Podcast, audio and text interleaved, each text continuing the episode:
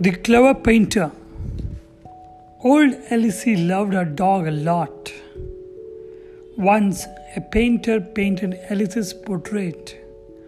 However, when Alice showed her dog the portrait, he turned his face and refused to look at it.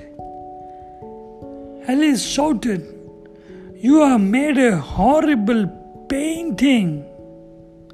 Even my dog refuses to look at it. I will not pay a penny for this.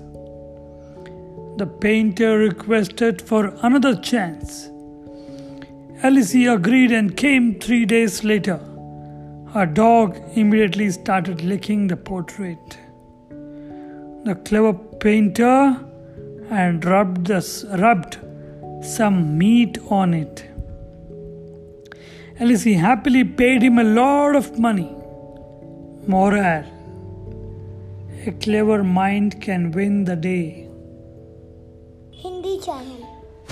Okay, now it's going to be Hindi.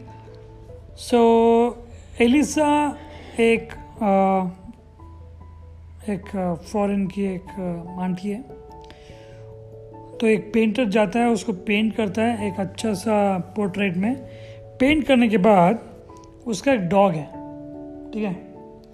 वो dog जो है dog को पसंद नहीं आया painting dog नाराज़ हो जाता है। डॉग देखता भी नहीं पोर्ट्रेट को। इसलिए एलिसा को गुस्सा आता है। खराब बनाया तुमने मेरा पेंटिंग मेरा डॉग भी पसंद नहीं करता तुम्हारा पेंटिंग मैं इसके लिए एक रुपया भी आपको नहीं दूँगी मैं। जाओ यहाँ से। और उसके बाद मौका ये पेंटर ने बहुत चालाकी से बोला कि, मैम, मुझे बस एक और मौका दो, सिर्फ़ एक और मौका, मैं इससे अच्छा पेंटिंग बना के दूँगा।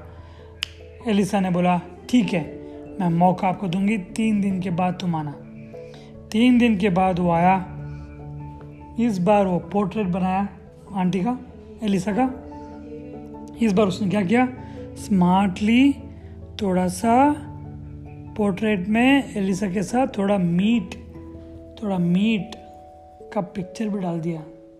तो डॉग जाके लिक करने लगा। डॉग सोचा कि वहाँ पे मीट है, मैं मीट खा रहा हूँ। वो लग, उसको, एलिसा मैडम को लगा कि हाँ ये तो अच्छा बना पेंटिंग इसलिए डॉग क्लिक कर रहा है।